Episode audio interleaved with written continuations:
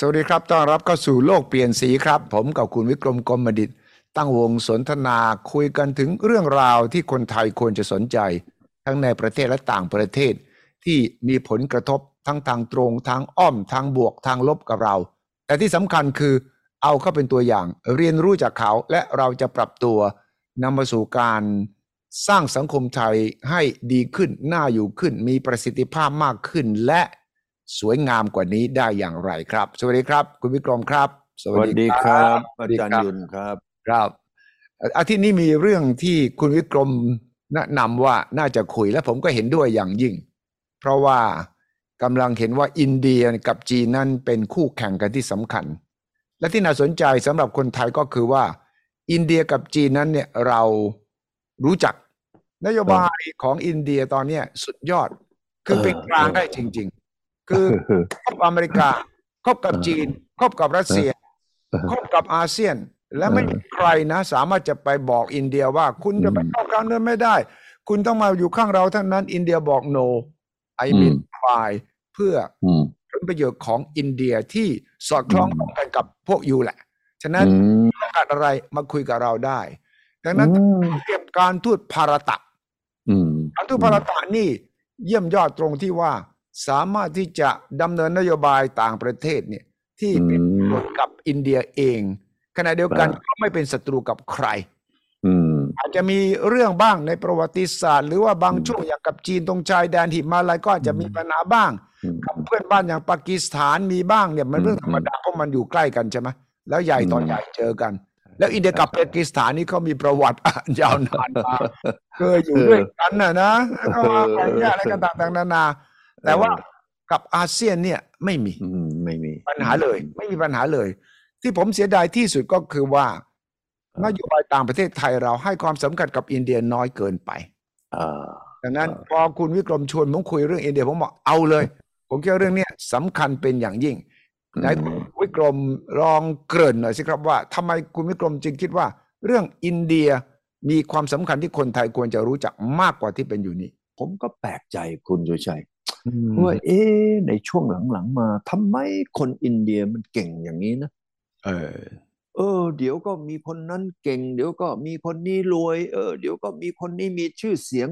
จะเอาไปเรื่องการเมือง จะเอาเป็นเรื่องเซงลีอืมนะเป็น CEO บริษัทอะไรอะไรสารพัดอย่างผมอืมก็เลย เอ๊ะทำไมอินเดียมันตอนนี้มันเก่ง แล้วอินเดียที่สำคัญเนี่ย ในช่วงสิบ ห้าปีถึงสิบมาสิบปีมาเนี่ยอืมอืมมโอ้โห อินเดียมันเปลี่ยนเอาเปลี่ยนเอาเลยนะ ใช่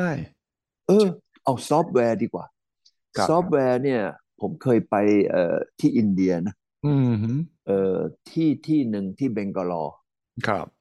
เบงกาลอมตอนนั้นไปตอนนั้นสักยี่สิบปีที่แล้วอืมฮึเพราะว่าปีใหม่ ผมก็เออนั่งเครื่องไปเที่ยวเที่ยวเที่ยวไปผมไปลงที่บังกาลอเอที่อบังกาลอเนี่ย โอ้เฮ้ย ตอนนั้นมันเพิ่งเริ่มต้นเลยพอดีพอดีเลยอืมฮึเพราะว่าไอเอ่อสิงคโปร์เนี่ยเขาก็มองเห็นว่าบังกาลอเนี่ย อากาศมันดีใช่เขาก็เลยไปดูแล้วมันมีเอ่อนั่นน่ะ Tata Institute อืมฮึแล้วคนที่จบจาก Tata Institute เนี่ยส่วนใหญ่จะพวกคณิตศาสตร์ engineer ใช่เก่งๆ ทั้งนั้นฟิสิกส์เขาก็เลยคิดว่า เอ๊ะไม่มีบุคลากรดี เขาก็เลยบินไปที่ตรงนี้ แล้วก็ไปทำไอ้บังกาลอร์ขึ้นมาอืมหลังจากนั้นโซนี่ก็ไป Microsoft ก็ไปใครๆก็ไป แล้วอินเดียเนี่ยแค่นั้นเอง ไปไปแค่สร้างฐานตรงนั้น อินเดียก็เกิดขึ้นมา อินเดียตอนนี้เป็นเขาเรียกว่าเอ่อเรียกว่าเอ่อเป็นซิลิคอนว l ล e y แห่งเอเชียถูกต้องเฉเพราะว่าเอ่อที่บังกาลอร์นะมันเกิดเป็น software center อืมฮึฉะนั้นหลังจากนั้น อินเดียก็ take off เลย ค่อยๆ ขึ้นปืดปืดปืดใช่ อันที่สองเนี่ย ผมก็มามอง เอ๊ะไอ้จีนเนี่ยกับอินเดียเนี่ย เอ๊ะจีนเขาไปเร็วกว่าอินเดียอืมเพราะว่าจีนเนี่ยเติ้งเสี่ยวผิงเขาเวลาจะอืมทำเขาก็โหลุยเต็มที่ใช่ไหมอืมฮึเออคราวนี้อินเดียนี่เขาก็เหมือนกันเขามีบังกาลอร์เติ้งเสี่ยวผิง ก็มีเซินเจิ้นใช่ แล้วใช่อินเดียเนี่ยก็เติบโตอย่างมาก จีนก็เติบโตอย่างมาก แต่อืมผมก็ไปดูว่า เอ๊ะความสัมพันธ์นะอืมฮึของอินเดียกับจีนนี่ เอ๊ะทำไมเวลาผมขับรถเอ่อผ่านประเทศจีนไปตอนที่ปี 2011 ถึง 2013อะครับ ผมขับคาราวานผ่านประเทศจีนไปรวมทั้งหมดเนี่ยประมาณ 8 ถึง 9 เดือนอืมอืมอืมเชื่อไหมว่าผมไม่เคยเจออินเดียสักคนหนึ่งเลยในประเทศจีนเลยครับเออตลกมาก เออ เอ๊ะทำไมเป็นอย่างนี้ แต่พอมาเมืองไทยเนี่ยนะโอ้โห เจอแขกเต็มเอ่อสุขุมวิทเลย เพราะว่าอีรวยไงตึกตึกอะไรต่าง ๆ นี่ใช่ไหมพาหุรัตน์นี่เห็นไหมแขกเยอะ ใช่ แล้วผมเนี่ยมีเพื่อนบ้านเป็นแขกตั้งแต่เด็กนะ ใช่เหรอเขาเลี้ยงงัว เลี้ยงงัว เลี้ยงแพะอืมฮึอืมเออ แล้วผมก็มีลูกไล่นะครับชื่อ ชื่อเล็ก ชื่อไทยนะ เจเล็กแต่หนะน้าตาเนี่ย หน้าตานี่เป็นแขกดำอะเออ เออ ผมเห็นเนี่ยโกเล็กเนี่ยตั้งแต่เด็กเลยนะเป็นแขกอืมฮึแล้วฉะนั้นเราก็มีความรู้สึกว่าเออแขกเนี่ยอยู่ในเมืองไทย ทั่วไปหมดเลย แต่ทำไมไม่มีในเมืองจีน ผมไปเมืองจีนเนี่ยวิ่งไปวิ่งมาอยู่เมืองจีนนี่ตั้งเก้าเดือนเนี่ยเออหนึ่งสองพันสิบเอ็ดถึงสองพันสิบสามเออเราก็ตลกเราก็ไปดูไอ้ไอ้ไอ้ความสัมพันธ์นะอืมของอินเดียกับจีนเนี่ยเอ๊ะตลกนะเออฮะ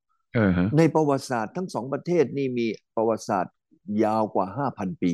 อืมฮึเออ ไปดูสิ ฮินดูเห็นไหมสี่พันกว่าปี ครับ พวกอืมเหลาเหลาเหล่าจือเหลาจืออะไรพวกเนี้ยเหลาเอออืเอมอนะม่งจืออืมนะ อะไรพวกจือจือทั้งหลายเนี่ย นะอืมขงจืออืมอะไรเงี้ย เออ ประเทศจีนเขาก็เป็นเจ้าตำราแห่งอืมปรัชญาอินเดียเนี่ยผมก็ไปนะ ผมไปดูไปเที่ยวดู โอ้ เป็นปรัชญาอะไรที่ใช้ความคิดอืมอะไรที่ใช้สมาธิ อันนี้ก็เกิดที่อินเดียก็ครับคือศาสนาต่างๆ ใช่ไหมอืมยังดูสิ พุทธศาสนาเป็นลูกของนะศาสนาฮินดูอ่าเพราะฮะพระเจ้าสุดโททนะนี่เป็นฮินดู ใช่ แล้วเอ่อมีพระพุทธเจ้าใช่ไหมนะใช่เป็นโอรสก็เอ่อ create เอ่อ พุทธศาสนาเมื่อ 2,500 ปีที่แล้ว เออนี่ความสัมพันธ์พวกนี้เราก็เลยมาคิดถึงว่า เอะทำไมอินเดียกับจีนทำไมถึงไม่ค่อยเข้ากัน ผมถามคุณลิชัยหน่อยในฐานะที่มีอาจารย์เป็นอืมอินเดียอืมมีเพื่อนเป็นอินเดีย คุณลิชัยก็มีเชื้อจีนร้อยเปอร์เซ็นต์ครับทำไมคนจีนกับคนอินเดียเนี่ยอืมเอ๊ะทำไมเขาก็ประเทศมันก็อยู่ติดกันนะอืมเออ แล้วก็มีพื้นฐานตั้งห้าพันปี ทำไมเขาไม่ค่อยได้เห็นโคกันไหมว่า ถ้าเกิดว่าโต๊ะไหนเนี่ย ถ้าเป็นอินเดียนะครับคนหนึ่งเนี่ย ทั้งโต๊ะเลยนะที่กินข้าวครัจะบเป็นอินเดียเฮ้ยแปลกไหมอืมฮึเป็นเพราะอะไร ก็ความที่เป็นชุมชนอยู่ด้วยกันมา ทั้งสองประเทศเลยจีนและอินเดียเนี่ยเหมือนกัน ถ้าเขาไปที่ไหนเขาจะรวมกลุ่มเฉพาะตัวของเขา ยกเว้นแต่ว่าคนที่เรียนหนังสืออือฮึที่เอ่อมีอ่านประวัติศาสตร์ คนที่ทำงานที่เกี่ยวข้องกับคนอื่นเนี่ยก็จะข้ามโต๊ะกันไปคุย แต่ว่าสังเกตดิเขาแต่งงานกันเองเขาจะไม่แต่งงานข้ามกันเท่าไหร่เออเออเออเพื่อนเออเพื่อนผมนะ ที่เป็นอินเดียอินเดียเมืองไทยเนี่ย แต่งงานนี้ต้องกลับไปหาเมียที่อินเดียนะพ่อแม่หาให้นะเออแล้วก็เออไม่มีปัญหานะจะเรียกว่าคลุมถุงชนก็ไม่เชิง เพราะว่าเขาก็มีโอกาสได้พบปะกัน แต่ว่าส่วนใหญ่เขาจะไม่แต่งงานข้ามน้อยมาก คนจีนก็เหมือนเออฉะนั้นผมเออคิดอ่าวัฒนธรรมและประเพณีรวมทั้งความใหญ่พอๆกันน่ะประชากรตอนนี้อินเดียเขามากกว่าจีนแล้วนะเขาเขาเขาถือว่าเขาเป็นประเทศที่มีประชากรมากที่สุดนะครับ อืม เออ เพราะอะไรถึงคนจีนกับอินเดียเขาไม่แต่งงานกันในเมื่อคนจีนมาเจอคนไทยนะอืมเอ้ยเขาเราก็แต่งหมดเลยนะเนี่ย ผมนี่ลูกครึ่งเลยนะเนี่ย แต่โงเฮงออกมานี่น่าเป็นจีน ผมนี่ครึ่งไทยครึ่งจีนเออครับ ใช่ไหมแต่ทำไมอินเดียกับ แล้วที่ผมพูดอะว่า เออพอเข้าพอออกจากจีนมาถึงที่ฮ่องกง เอ้ยก็จะเจออินเดีย เออ เออ แต่ทำไมเมืองจีนไม่มีอินเดีย แล้วก็ที่ไต้หวันก็เหมือนกันอืมผมอยู่ ผมอยู่ไต้หวันมา ผมไม่เคยเห็นคนอินเดียไปอืมไปไปตั้งหลักตั้งฐานที่ไต้หวันเลยเออเออ เออ นั่นนั่นก็อาจจะเพราะผมว่าศาสนาก็มีส่วนอืมอืม ศาสอืมนาอืมอาจจะมีความสำคัญ แล้วอืมวัฒนธรรมก็มีความสำคัญ วัฒนธรรมของจีนกับไทยกับอาเซียนอื่นเนี่ยมันเป็นพุทธใช่ไหมแล้วมันก็มีความเป็นของจื้ออืนะมเรื่องสอนสั่งวิธีการวิถีชีวิตเนี่ย มันก็จะมีความคล้ายกันฉะนั้นมันก็จะมาทางนี้น่าสนใจไหมอ่าฮะเออ ฉะนั้นถ้าเกิดเรามาดูนะอืมว่าว่า ว่า เอ๊ะคนไทยนี่นะอืมเออคนไทยเนี่ยเป็นเขาเรียกว่ามีอัจฉริยลักษณ์อืมทางด้านการไปเป็นอะไรอะเออแบบว่าไปผสมโรงอะไรกับเขานะอืมเช่น เราดูคนไทยนี่เจ็ดสิบเปอร์เซ็นต์นี่ชื่ออินเดียอ๋อชื่อแขกนะอืมอืมอืมอืมอืมเอออันที่สองนี่เรามีวัฒนธรรมอืมอินเดียอืมนะเราเราใส่สโลง เราไหว้ เราคิดแบบอินเดีย ในขณะที่คนไทยนี่มีพื้นฐานเป็นคนจีนซะส่วนใหญ่ ครับ อืม ถูกต้องไหมฉะนั้นเรานี่เข้ากับจีนก็ได้ เข้ากับแขกก็ได้อืมเข้ากับฝรั่งก็ได้ เข้ากับอาหรับก็ได้ คนไทยนี่เขามีอัจฉริยภาพอืมในเรื่องของการทำไมเอ่ยอืมเออไปไปไปเข้ากับใครก็ได้ แต่แขกกับอินเดียนี่เข้ากันไม่ได้ เอออืใช่ไหมใช่เป็นเพราะว่า เพราะว่าเพราะว่า เรื่องของวัฒนธรรมแขกกับเรื่องของอินเดียพันแขกธุกับกรอิรมนเดียได้ แต่แขกกับจีนไม่ได้ใช่ไหมเออใช่ใช่ใช่ใช่ใช่หรือเปล่าเอเอออ แต่คราวนี้เรามาคุยกันเรื่องของประเทศเนี่ยอืมผมว่าถ้าเกิดว่าอินเดียเนี่ย กับอืมจีนเนี่ยเขาอืมเกิดหัวกันอืมเขาเกิดร่วมมือกันเมื่อไหร่ปั๊บเนี่ยนะอืมเราจะเห็นเลยว่า โอ้โหทั้งคู่นี่จะทำให้เอเชียเปลี่ยนไหมอืมอืมใช่ไหมฮะ ใช่เออ วันเนี้ยผมกำลังมองว่าไอ้วันเบลวันโรดเนี่ยอืมเออ มันจะต้องไปสู่อินเดียวันหนึ่งอะใช่ ใช่ ถ้าเกิดถ้าเกิดอินเดียกับจีนตอนนี้ เอาสองสองประเทศนี้นะอืมเอ่อถ้ารวมไต้หวันรวมฮ่องกงอืมนะรวมมาเก๊าเข้าไปด้วยนี่เอ่อก็จะริมริมเอ่อสามพันล้านคนน่ะอืมอืมแล้วในโลกมีแปดพันใช่ไหม เออเออสองประเทศนี้เอาสองประเทศนี้รวมกันเนี่ยนะก็เกือบสามพันล้านแล้วใช่ ฉะนั้นไอ้ตรงเนี้ยเอาเฉพาะสิ่งที่ทั้งสองคนเนี่ยอืมมีอะไรที่มันยิ่งใหญ่ก็คือหนึ่งอืมเอ่อมีประชากรก็คือคือกำลังซื้อครับนะสองนี่พื้นที่อืมจีนกับอินเดียนี่รวมกันเนี่ย ผมว่าพอๆใกล้ๆเคียงกับรัสเซียตอนนี้นะอืมเอ่อรัสเซียตอนนี้มีสิบเจ็ดล้าน ตารางกิโลเมตรมอินเดียนี่มีประมาณสักเกือบเจ็ดล้านตารางกิโลเมตรอืมจีนนี่ก็เมื่อเกือบสิบล้านตารางกิโลเมตรอืมเห็นไหมฮะใกล้เคียงไหมฮะอืมฉะนั้นประเทศก็ใหญ่อืมทรัพยากรก็เยอะอืใช่ไหมฮะอืมฉะนั้นคนเก่งก็แยะใช่โอ้โหนี่วันนี้นะ ถ้าสองคนนี้เขาจับมือกันเมื่อไหร่นะผมว่า โอ้โหนี่ วันนี้คุณสุชัยคิดว่าอย่างไง อะไรจะเกิดขึ้น ถ้าเกิดว่าสองประเทศนี้เขาร่วมมือกันเอ่อ ผมเคยอ่านหนังสือเล่มหนึ่งเขาเออเขียนก็ที่ว่าชินเดียใช้หน้าบอกอินเดียนะเขาเรียกโอ้ชินเดียเขาบอกว่าโอ้ชินสองเดียประเทศนี้ถ้าจับมือกันเมื่อไหร่ยิ่งใหญ่มาก โอ้เพราะว่าใช่ไหมทั้งอืมสองเนี่ยมีจุดแข็งอืมแข็งแต่ละอย่างเป็นของตัวเองอืมแล้วก็มีความเป็นอยู่กันคนละขั้วแต่ว่าถ้ามารวมกันหารสองเนี่ยนะสุดยอดเลย เออเอ ผมอก็คิดว่าเนี่ยจะเป็นสูตรที่เก่งมากถ้าใครจับจีนกับอินเดียมาประสานให้ใกล้ชิดและก็เสริมเติมแต่งซึ่งกันและกันนี่ก็จะได้ประโยชน์อย่างยิ่งเลยครับครับที่อินเดียเนี่ยการเมืองเนี่ยคนอินเดียก็เข้าไปมีบทบาทสำคัญรองประธานาธิบดีคนปัจจุบันเนี่ยเออแฮร์ริสเนี่ยเชื้ออินเดียครับแล้วก็ผู้สมัครแข่งประธานาธิบดีครั้งนี้เนี่ย นิกเกิลเฮลี่เนี่ย ผู้หญิงเนี่ยนะ ซึ่งเคยเป็นทูตสหรัฐประจำยูเอ็นสมัยเออก็สมัครก็เป็นเชื้อสายอินเดียโอ้โหอีกคนอีกคนหนึ่งชื่อวิเวกมีเวรากเอมาอสวามีเออวิเวกรามาสวามีซึ่งเป็นนักธุรกิจคนดังของอเมริกาก็ประกาศแล้วว่าจะสมัครตำแหน่งประธานาธิบดีพรรคโอ้โหกันด้วย โอ้โหนี่ฉะนั้นโอ้โหเอ่อการเมือง แล้วอก็เมริกาหลายรัฐเนี่ยนะตำแหน่งนายกเทศมนตรีตำแหน่งนักการเมืองท้องถิ่น คนเชื้อสายอินเดียก็เพิ่มขึ้นตลอดเวลา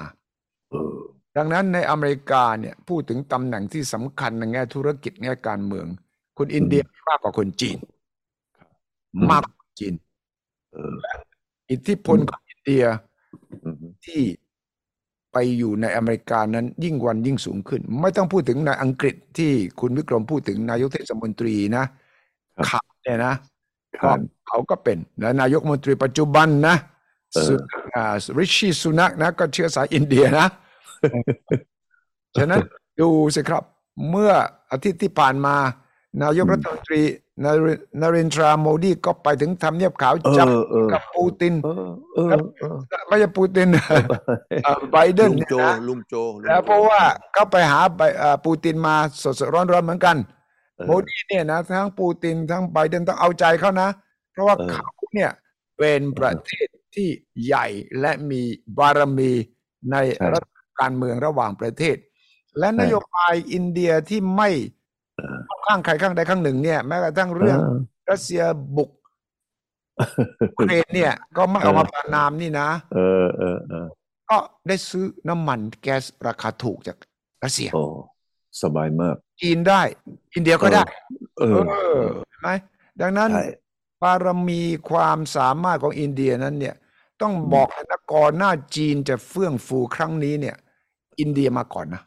เออของวัฒนธรรม การเมืองการเมืองเนี่ย non aligned movement ในประวัติศาสตร์ ตอนที่เออยังสู้กันกับต่างชาติ เพิ่งจะเหมาเจ๋อตุงเพิ่งขึ้นมาใหม่ ๆ เนี่ยเออเพราะว่าอินเดียเป็นผู้นำแหละในเออเรียกว่า non aligned ย่อว่านามเอ NAM อก็คือกลุ่มไม่ฝักใฝ่ฝ่ายใดอืมรัสเซียก็ยอมรับเขาเอดังอนั้นสหภาพโซเวียตก็มองอินเดียว่าเป็นมิตรขณะที่อืมก็ไม่กล้ามาบอกว่า เฮ้ยยูจะมาเป็นกลางได้ยังไง ยูต้องมาอยู่เออกับฉัน ก็เออเกรงใจ ดังนั้นอินเดียอืมก็เลยมีบารมีในเวทีระหว่างประเทศเนี่ยมายาวนานอืมจำได้ใช่เลยที่จัดที่บันดุงนะเออบันดุง ที่บันดุงอะอืมอืมโจเอ็นไหลต้องมา และของโอ้ไทยเราก็ไปเออเออว่าอินโดนีเซียตอนนั้นเป็น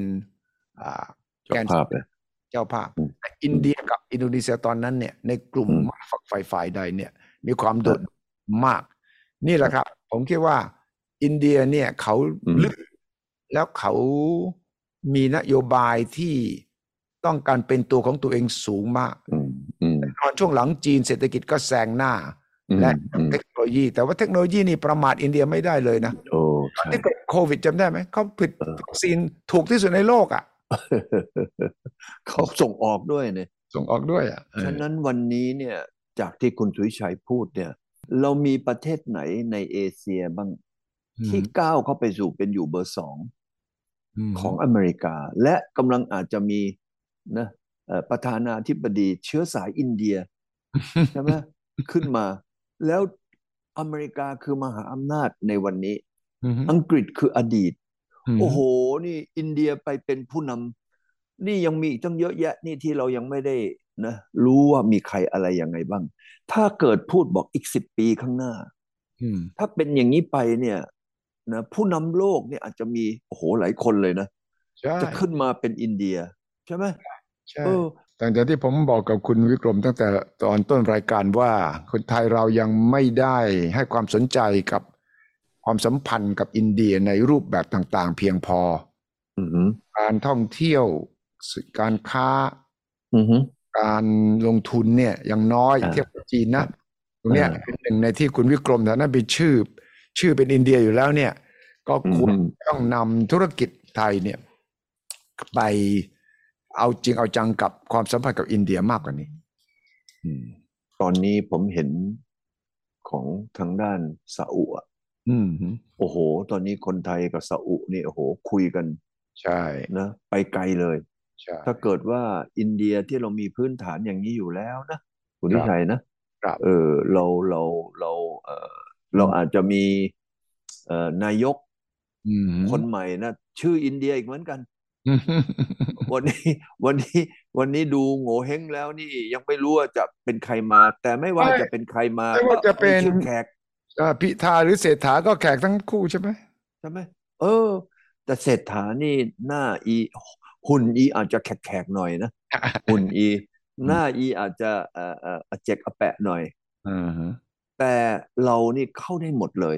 ฉะนั้นเป็นเรื่องที่ดีมาก ผมคิดว่าถ้าเรามาเข้าใจว่า เอ๊ะวันนี้ที่เราคุยกันเนี่ยอเรากำลังพูดถึงอนาคตมของเอเชียอืมฮึแล้วถ้าเกิดว่าเราเอ่อมองว่าเรามาเตรียมตัวเรามาทำความเข้าใจ หรือเราต้องคอยดู คอยคอยตามข่าว